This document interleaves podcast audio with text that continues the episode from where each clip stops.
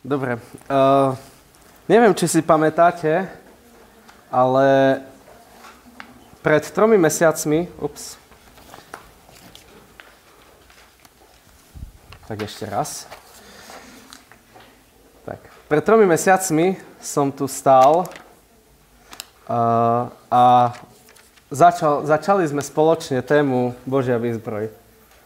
Je to tri mesiace, sa mi to ani nechce veriť. Bolo to len 6 uh, eh, častí Božej výzbroje, ale prešli 3 mesiace.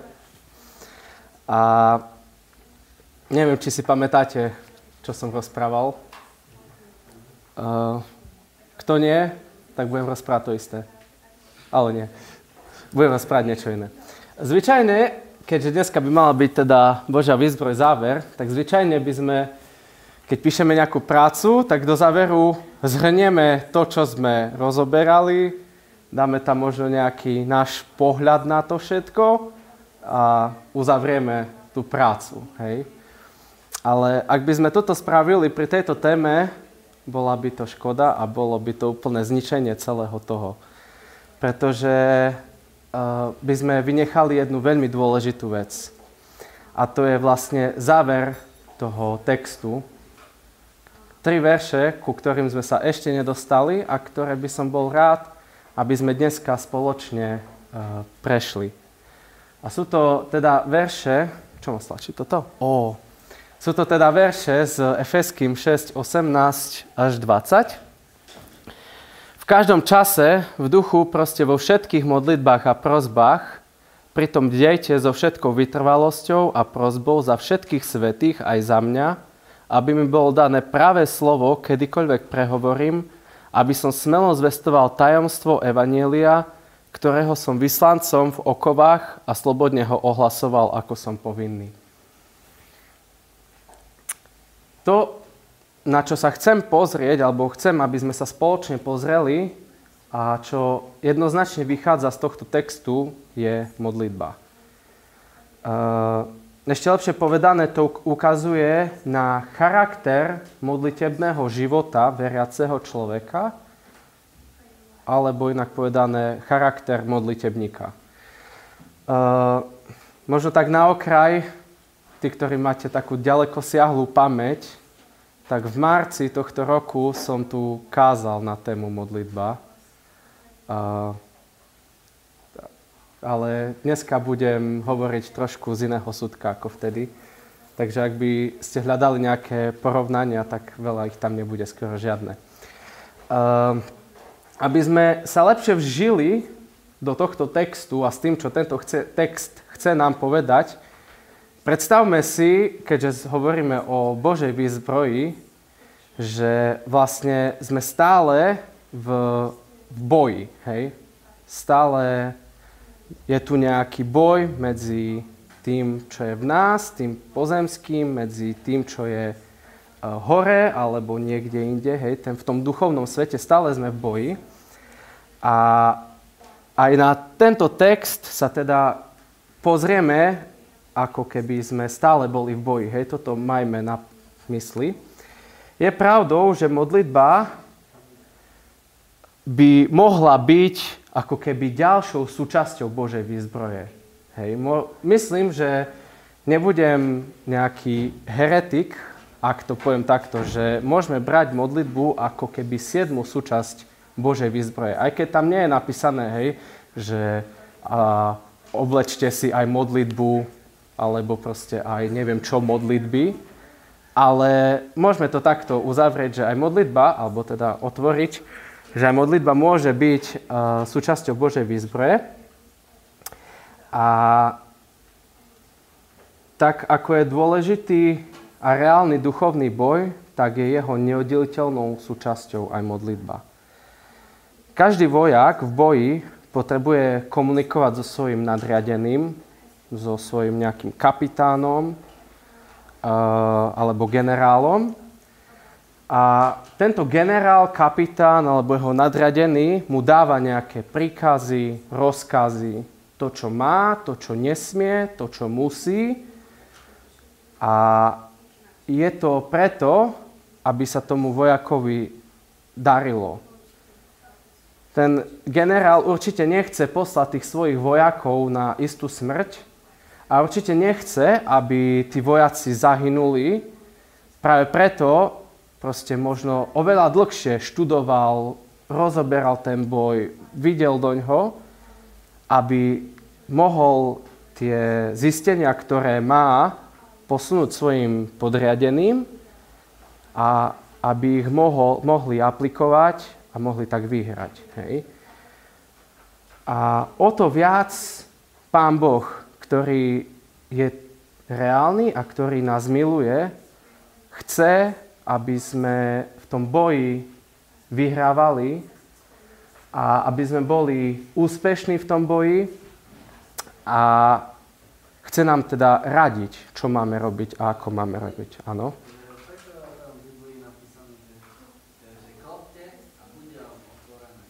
Toto je trošku mimo témy, k tomu sa môžeme dostať potom. Hej?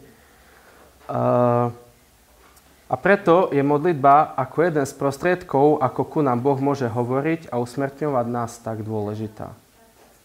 Hej. Modlitba je súčasťou Božej výzbroje a Boh ako generál v boji má tie najlepšie taktické rady v boji proti zlu. A on si ich nechce nechať pre seba. On chce, aby sme ich nasledovali, aby sme ich počúvali. A teda jedna z možností, ako sa k týmto radám dostať, je práve pomocou modlitby, že sa budeme s Bohom zhovárať. Ale keď sa teda dostaneme k tomu textu, 18. verš. Tento verš obsahuje 6 úplne úžasných charakteristík, aké by mala modlitba bojovníka, alebo aký by mal byť modlitebník. V každom čase v duchu proste vo všetkých modlitbách a prozbách, pritom dete so všetkou vytrvalosťou a prozbou za všetkých svetých. Ja som zvýraznil teda tých 6 bodov a týka sa to presne šiestich fráz, ktoré sú v tom texte. Prvá je teda v každom čase. Toto sa zameriava na frekvenciu. Teda môžeme špekulovať o tom, že či keď sa bude modliť trikrát za deň, či to stačí. A niekto mi povie, nie, musí sa modliť 5 krát za deň. A niekto mi povie, nie, lebo ja sa modlím 10 krát a aj to je málo. A kto má pravdu? Ten, čo sa modlí 3 krát, ten, čo sa modlí 10 krát za deň? Biblia hovorí, že máme byť v modlitbách vytrvalí. To by sme našli v rímským 12.17. A máme sa modliť neprestajne, to je Filipským 4.6. Neprestajne sa modlite. Teda je tu na mieste otázka, ako sa niekto môže modliť stále. Ako sa niekto môže modliť neustále. Jeden múdry človek povedal, nemusíš sa oddeľovať od ostatných ľudí a od normálnej práce, aby si sa mohol ustavične modliť. Môžeš učiniť modlitbu svojim životom a svoj život modlitbou a pritom žiť vo svete, ktorý potrebuje Boží vplyv. Je to trošku zvláštne, hej? Že proste ty môžeš učiniť. Hej? Ja, ja sa bojím tohto vyjadrenia, pretože je to pri, ako keby nás to viedlo, že proste, že ty to správ, ty to dokážeš a bude to tak.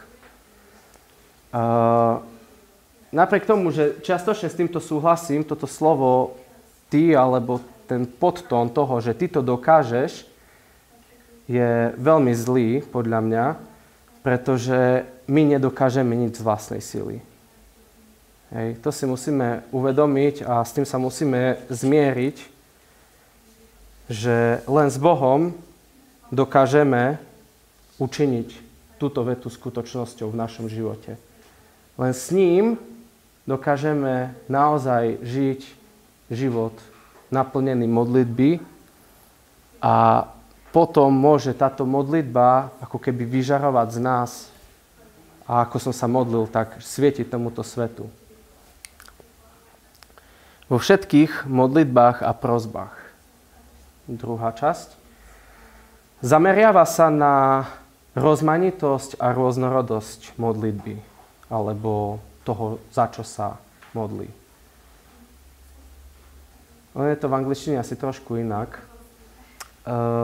Naše modlitby nemajú byť len o prozbách, rovnako ako nemajú byť len o ďakovaniach.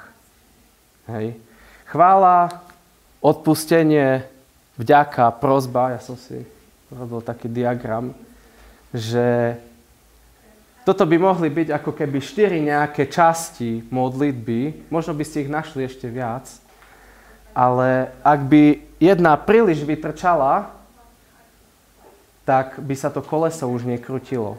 Keď máme auto a máme štyri pneumatiky a jedna by bola menšia, pre vysoké rýchlosti je dosť pravdepodobné, že by sme sa niekde vykotili a že by proste to auto, niečo sa s ním stalo. Dá sa možno pomaličky jazdiť, ale nevieme, ne, neprináša nám to auto taký úžitok. A presne podobne mi to príde aj v modlitbe. Keď jednu vec príliš vytlačame v našich modlitbách na povrch a ostatné zanedbávame, je možné, že nám to neprinesie toľko požehnania. Hej.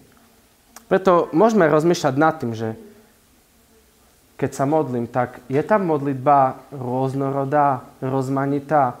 Nie je to len o týchto štyroch veciach, hej. Modlitba nie je úplne obmedzená na tieto štyri nejaké oblasti, ale, ale rozmýšľajme nad tým, že ako sa ja modlím, hej ráno utekam do školy, od zastávky do, k škole si poviem, tak pane, prosím toto, prosím toto, prosím toto, prosím toto, prosím toto. Konec. Hej. A pomaly si ja nespomeniem, však ďakujem ti, pane, za to, že som mohol vstať. Chválim ťa, Bože, za to, že napriek tomu, že prší, môžem kráčať. Napriek tomu, že je zima, tak môžem mať možno oblečenie a zahrejem sa a tak ďalej. Takže rozmýšľajme nad tým, ako je vyvážená možno naša modlitba. Vo všetkých modlitbách a prozbách. Roznorodosť, rozmanitosť. Bdejte. Toto slovo nás chce upriamiť na vec, ktorú si myslím, že každý od malička veľmi dobre pozná, hej, keď ideme s rodičmi a teraz nám povedia, toto nerob, toto nesmieš, toho sa nedotýkaj, nehovor a správaj sa slušne, rob to alebo ono a tak ďalej. Takže bdelosť hovorí o správaní veriaceho.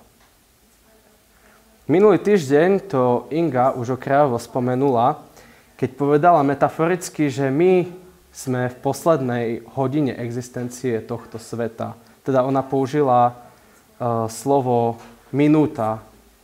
Hej. Uh, som presvedčený o tom, že nemyslela, že naozaj už o minútu príde Pán Ježiš. Chcela tým povedať o tej urgentnosti.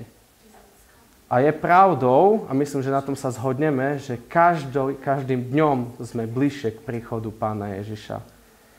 A preto je bdelosť veľmi dôležitá.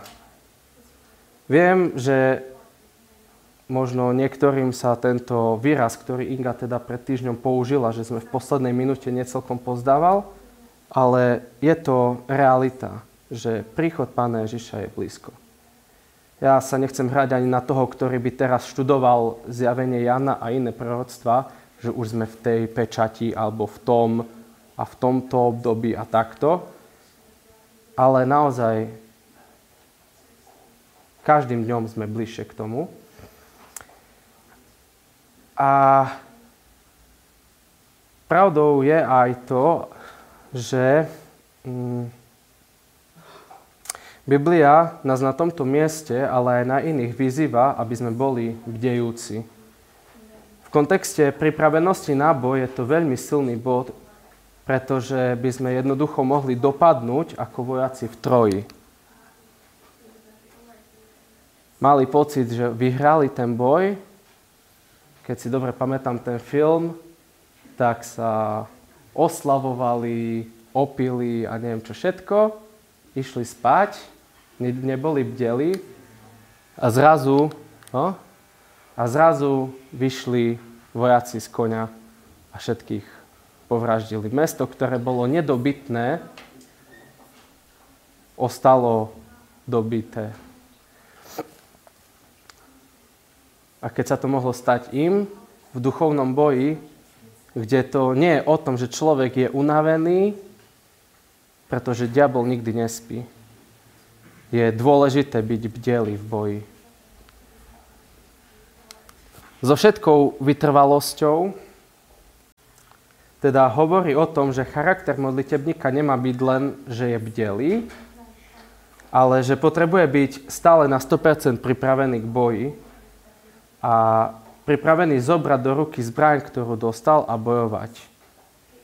Za seba poviem, že vo mne veľmi zarezonovalo to, keď pred tromi týždňami tu stal Ondrej a hovoril o tom, že keď on bol mladý, tak bola frajer, on hovoril o prilbe a že proste, že bola frajerina, keď chodili ľudia na motorke a nemali zapnutú prilbu.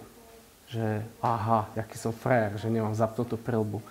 A ja som veľmi nad tým uvažoval, že napriek tomu, že môžem mať Božú výzbroj, že vlastne ju mám, hej, ak ju neviem správne používať a aplikovať vo svojom živote, nič mi to nepomôže.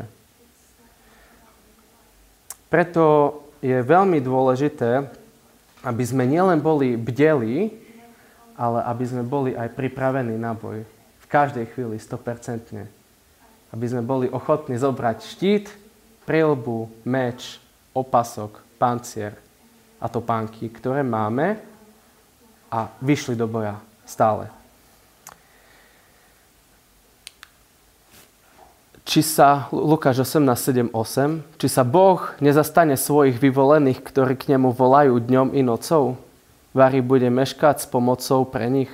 Hovorím vám, hneď sa ich zastane, ale či slín človeka nájde vieru na zemi, keď príde?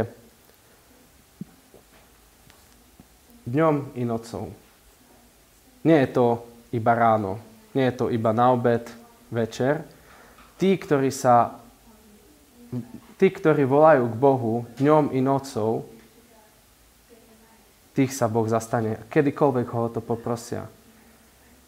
Nie je len čas, nie je to len v čas, kedy je život ťažký, kedy nejdu veci tak, ako by som to ja chcel, kedy uh, prídu rôzne skúšky, ale je to aj v čas, kedy všetko ide ako po masle. Všetko ide krásne, darí sa mi v škole, vychádzam pekne s rodičmi a tak ďalej. V každom čase, dňom i nocou, máme byť bdeli na modlitbe a pripravení bojovať.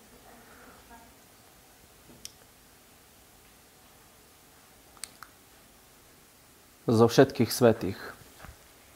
Teda za všetkých svetých. Toto ukazuje na objekt týchto modlitieb. Teda za koho sa modliť, Nebyť teda len egoistom, ktorý myslí len na seba a preto, aby ja som bol spokojný, aby mne bolo dobre a budem len proste na, za seba sa modliť, ale ktorý myslí v tom boji aj na ostatných, ktorý je pripravený bojovať a zapojiť sa do boja aj s ďalšími ľuďmi. A na prvý pohľad by sa zdalo, že možno takému vojakovi, ktorý má výzbroj a používajú, nič nechyba. Ale keď nie je ochotný pomôcť svojmu bratovi v boji, tak mu to nepomôže. Tak nenaplňam príkaz Pána Ježiša, že mám nielen bojovať sám za seba, ale mám tu brata, mám tu sestru, ktorej mám pomôcť v boji. A ten človek to potrebuje. Takisto ako ja potrebujem pomoc niekoho iného. Potrebujeme sa navzájom. Jeden zo známych textov, Jakub 5.16. Vyznávajte si teda navzájom hriechy a modlite sa jeden za druhého, aby ste boli uzdravení. Veľa zmôže účinná modlitba spravodlivého. Keď ja nevládzem, keď mám túžbu to vzdať, po mojej pravici je brat, ktorý mi chce pomôcť ktorý je pripravený mi pomôcť. Využijem túto možnosť. Keď príde za mnou niekto, mohol by si sa za mňa modliť. Môžeš na mňa myslieť v tej alebo v tej veci. Modlitba spravodlivého, aj keď my nie sme spravodliví, ale Kristus je spravodlivý a vďaka jeho obeti aj my môžeme byť spravodliví, tak má moc.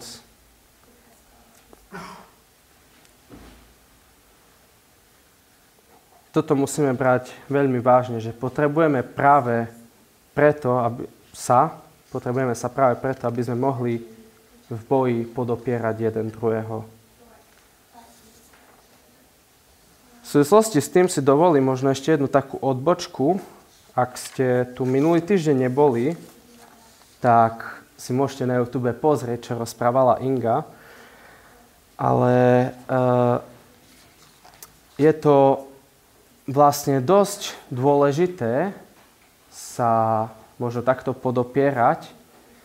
A niekedy ale treba byť veľmi múdry v tom, koho si možno vyberiem ako toho, kto ma bude podopierať. O tom hovorila veľa Inga, že ako je vlastne ľahké sa niekomu nechať viesť, hej, že povedzme, ja neviem, že je tu nejaký učiteľ, ktorý ma môže viesť, tak ako ja napríklad ja tu dnes stojím a sme tu takto spoločne, môžeme spoločne modliť sa, spoločne zápasiť a treba byť aj múdry v tom, komu možno dôverujem, lebo ani neviem, ako ľahko sa to môže zvrtnúť zlým smerom. To len tak, na také možno upozornenie, že rozmýšľajme a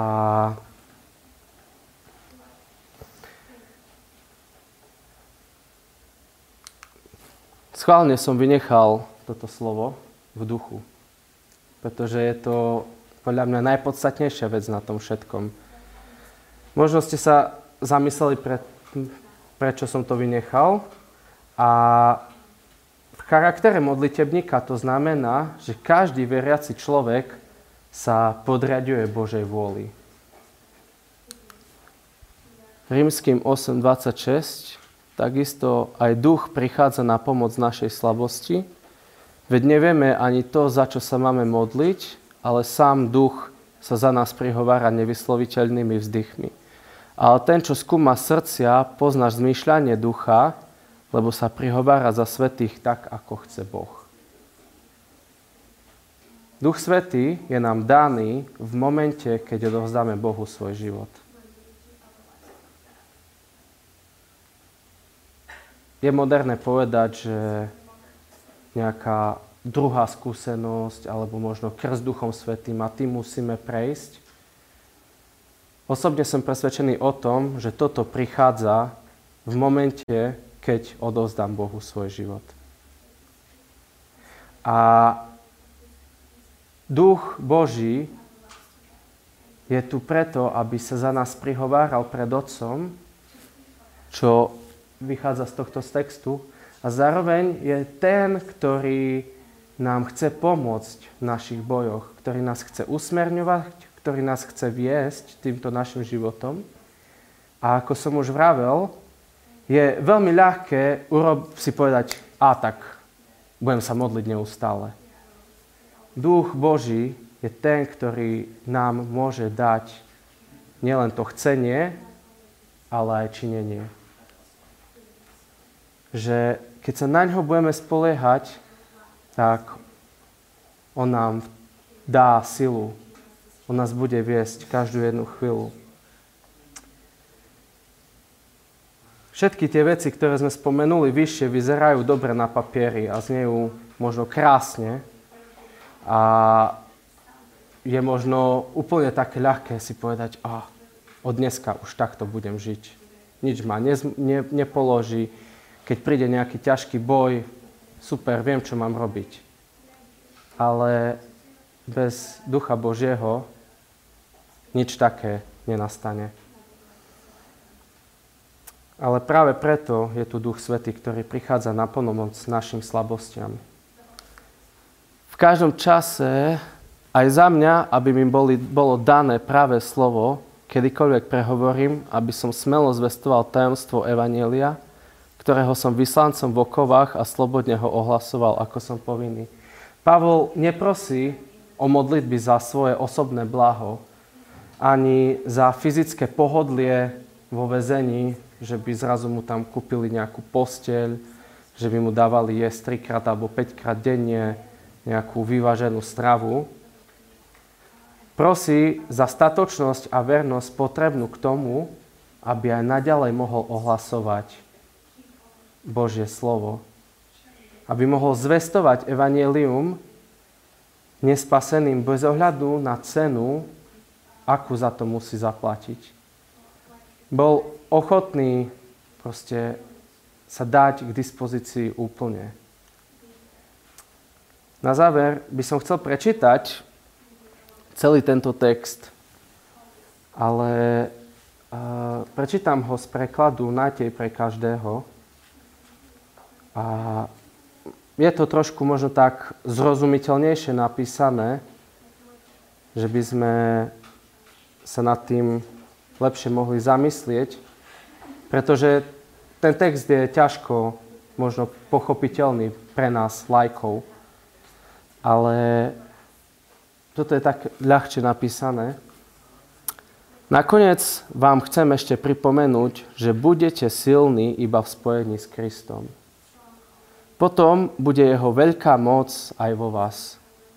Preto sa vyzbrojte celou výzbrojou Božou, aby ste mohli odolať diablovým nástrahám, veď nezápasíme s obyčajnou ľudskou mocou, ale vedieme zápas proti silám neviditeľnej duchovnej ríše, proti mocnostiam zla a tmy, ktoré pôsobia v tomto svete. Nech teda vo vašej výzbroji nechyba nič z Božích zbraní, len tak odoláte nepriateľovi, keď na vás zautočí. Opaskom, na ktorom vysí váš meč, nech je pravda a vašim pacierom Božia spravodlivosť. Vašou obuvou nech je ochota vždy niesť radostnú zväzť o Božom pokoji. Vierou ako štítom odrážate strely diabla. Prilbou, ktorá chráni vašu hlavu, vaše myslenie, nech je istota spasenia – a napokon k plnej Božej výzbroji patrí aj meč, meč ducha, a to je Božie slovo. Modlite sa vždy a neprestajne a dajte sa pritom viesť Svetým duchom. Modlite sa za kresťanov na celom svete a proste aj za tých, aj za mňa, aby mi, bolo da, aby mi Boh dal vždy práve slovo aby som bez strachu hlásal pravdu o Kristovi, ktorú som teraz v putách, pre ktorú som teraz v putách. Modlite sa, aby som aj tu vo väzení mohol statočne plniť svoje poslanie.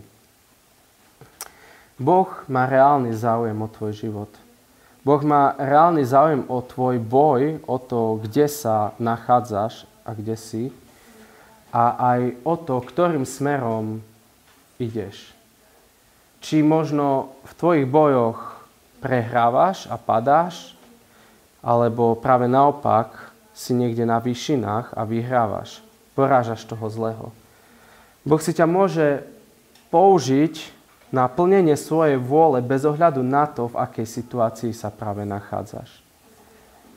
Možno si myslíš, že a ja nie som dostatočný, ja nie som, teraz nemôžem robiť to alebo ono, nemôžem slúžiť, pretože prehrávam v tom, ale Pán Boh napriek tomu si ťa môže a chce použiť. Bez ohľadu na to, či padáš alebo nie, lebo prichádza so svojou milosťou. Keď mu patríš, Boh si ťa chce použiť. Chce prísť, dať ti odpustenie, možno po 101 krát. Chce očistiť tvoje srdce a chce si ťa použiť. I keď sa modlíme za zmenu podmienok, mali by sme sa zároveň modliť, aby našim prostredníctvom Boh uskutočnil svoj zámer práve tam, kde sa nachádzame. A ak poznáme Boží väčší zámer pre náš život, pomáha nám to prekonať ťažké obdobie. Poznáš Boží väčší zámer s tvojim životom? Poznáš to, kde Pán Boh teda to, čo Pán Boh pre teba chystá v nebi? Ak áno, je to úžasné. Pretože máš nádej do každého jedného boja. Tak ako sa aj David modlil, že tá nádej môže byť aj v tom, že čakáme, že Pán Boh nám raz, nás raz objíme vo svojom náručí a povie nám, dobrý a verný sluha, vojdi v radosť svojho pána. Ak nemáš väčšinu nádej, ak nemáš tú Božiu perspektívu vo svojom živote, aj dnes je možnosť prísť pred Boha. Aj dnes je možnosť dostať Božiu výzbroj. Krásnu, čistú, pripravenú náboj, ktorý nebude ľahký, ale stojí za to. Pretože koniec toho boja je v nebi. A nikdy nemôže byť porazený.